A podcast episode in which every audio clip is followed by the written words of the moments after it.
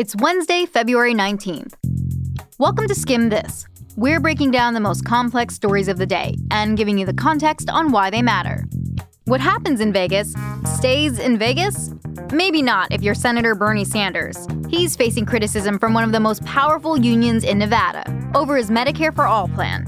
We'll explain why this could impact the upcoming caucus there, as well as the entire Democratic primary. Then, the coronavirus outbreak means half of China's gotta stay home. And manufacturers say that's causing headaches around the world.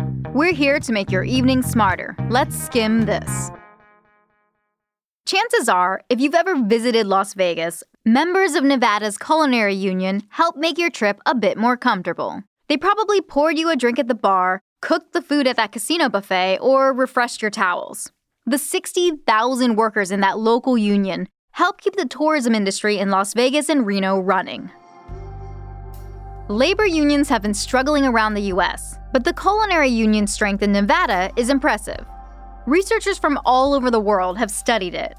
They're impressed with its ability to unite a largely female and largely Latina workforce in what are normally low wage jobs, and to win those workers key benefits.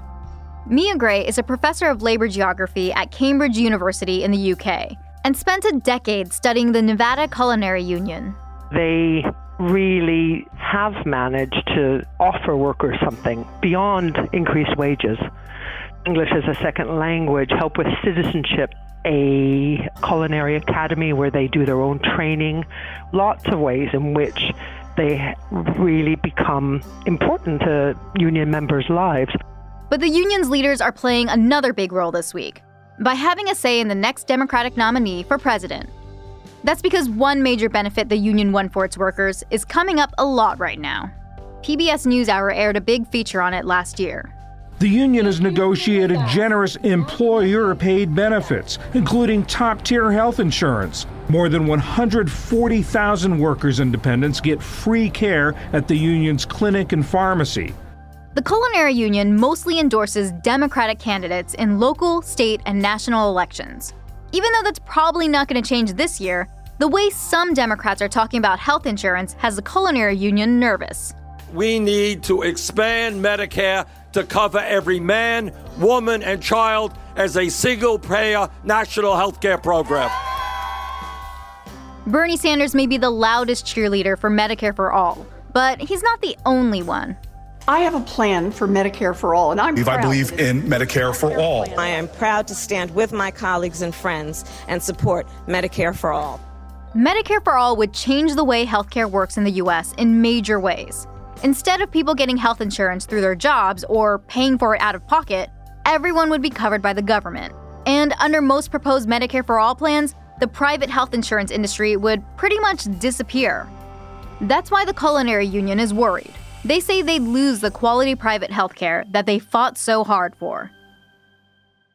Here's a report from the local CBS affiliate in Las Vegas last week. While the union hasn't endorsed any presidential hopefuls, members are being warned about Senator Bernie Sanders. The Culinary Union distributed this flyer to its members listing the presidential hopefuls along with President Donald Trump and their stances on health care, jobs, and immigration. That flyer they're talking about warned that Sanders' Medicare for All plan would fully replace the union's healthcare plan. And that warning could have a major impact when Nevadans vote on Saturday. In a state of 3 million people, 60,000 culinary union members might not be able to sway an election. But when you consider that just over 80,000 people voted in Nevada's Democratic caucus back in 2016, that voting bloc can start to look pretty important. To be fair, the union had some similar warnings about Elizabeth Warren's Medicare for All plan. But Sanders is leading the polls in Nevada. So the union calling him out like this could cost him the support he needs to win. Supporters of Medicare for All have argued that if unions like the culinary workers didn't need to fight for their union health care, they could focus on fighting for other things, like higher wages. We'll see if anyone's convinced by that argument on Saturday. But in the meantime, this fight in Nevada is getting pretty ugly. Nevada Culinary Union officials say that after that flyer was passed around last week, they started receiving threatening phone calls and social media messages from Sanders supporters. Sanders is condemning those threats, and he emphasized his campaign supports unions. though it's unclear if that gesture is enough to end this fight. So, where does that leave us? Nevadans are heading to the polls on Saturday. Bernie Sanders is currently in the lead there, but now he's facing pushback from a well organized and popular group, the state's culinary union. A lot of contemporary unions will talk the talk about organizing, but they don't actually often put the type of resources that we see here with the culinary union being put into organizing. Come election time, they also know how to get people on the streets and knocking on doors, you know, for their chosen political candidate. How Sanders does on Saturday and whether the culinary union puts a dent in his support could be a barometer of the role of labor unions nationwide in the 2020 election. Sanders has actually won a number of local union endorsements so far, but a lot of national unions still haven't picked a candidate. So they might be watching closely now to see if the Nevada Culinary Union's loud concerns about Sanders actually change how people vote. Or if members come out and say, Bernie's still our guy. Ahead of Saturday, the ninth Democratic primary debate is tonight in Las Vegas. It's hosted by NBC News, MSNBC, as well as the Nevada Independent newspaper, and it'll start at 9 p.m. Eastern. For more on the candidates, their policy positions, and priorities, check out theskimm.com/election. We'll have a recap of tonight's debate in your daily skim tomorrow morning.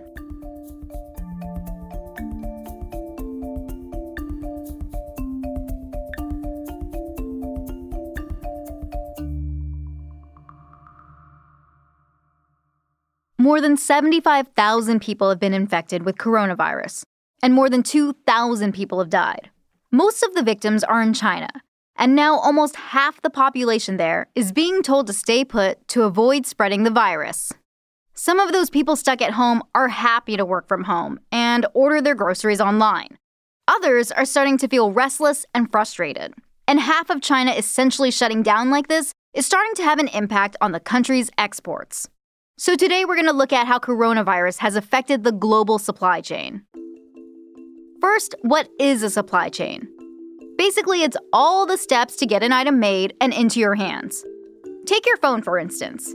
One manufacturer might make the circuit board, then another makes the battery, another makes the speaker, and then another makes the screen. You get the picture.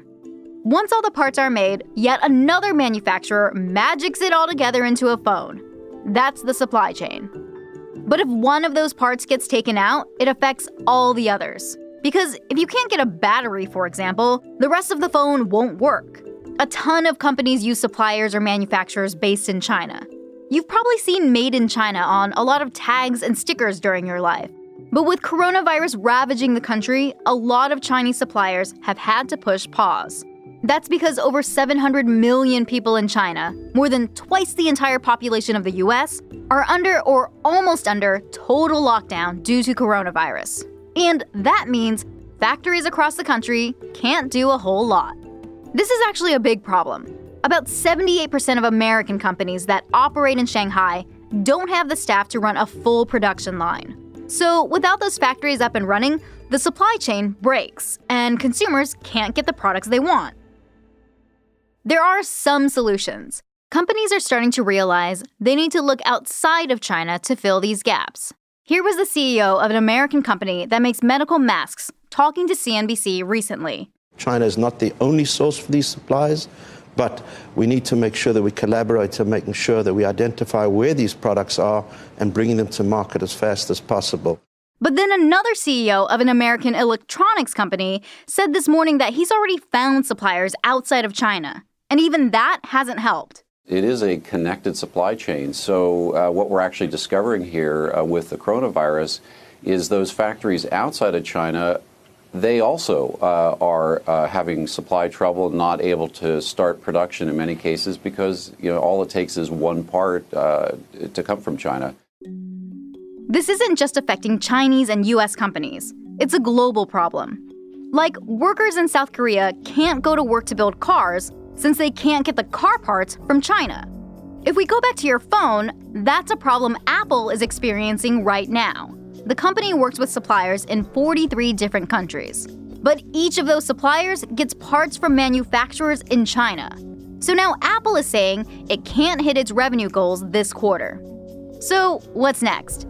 Chinese companies are starting to reopen bit by bit, but the long term economic impact of this work hiatus is still TBD.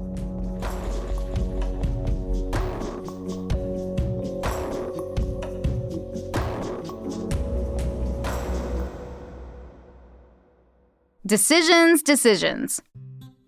This month at The Skimm, we've been looking at ways to help you make smarter choices on the job. And this week on our other podcast, Skimm'd from the Couch, we sat down with someone who's been there a bunch Lo Bosworth. Yes, that Lo Bosworth from the show Laguna Beach. She's now the founder and CEO of Love Wellness, a company that makes personal care products for women. Lo's career moves have kept her in the spotlight basically her entire adult life. And this week, she gave us her pro tip for what to do when you reach a career crossroads. I have guidance, but it's not challenging for me to make decisions. It's when things get emotional, you know, like the first time I had to fire somebody, raising money, do I go with this person or this person? It's those deeper emotional decisions where you are kind of unclear on the outcome and what the outcome really means for you that I seek guidance. That episode of Skimm'd from the Couch is available now on Apple Podcasts or wherever you get your podcasts. And that's all for Skimm This. Thanks again for listening, and be sure to hit subscribe and rate and review us on Apple Podcasts. If you want to add the skim to your morning routine, sign up for our free newsletter, The Daily Skimm, right on our website at theskimm.com. It's everything you need to know to start your day right in your inbox.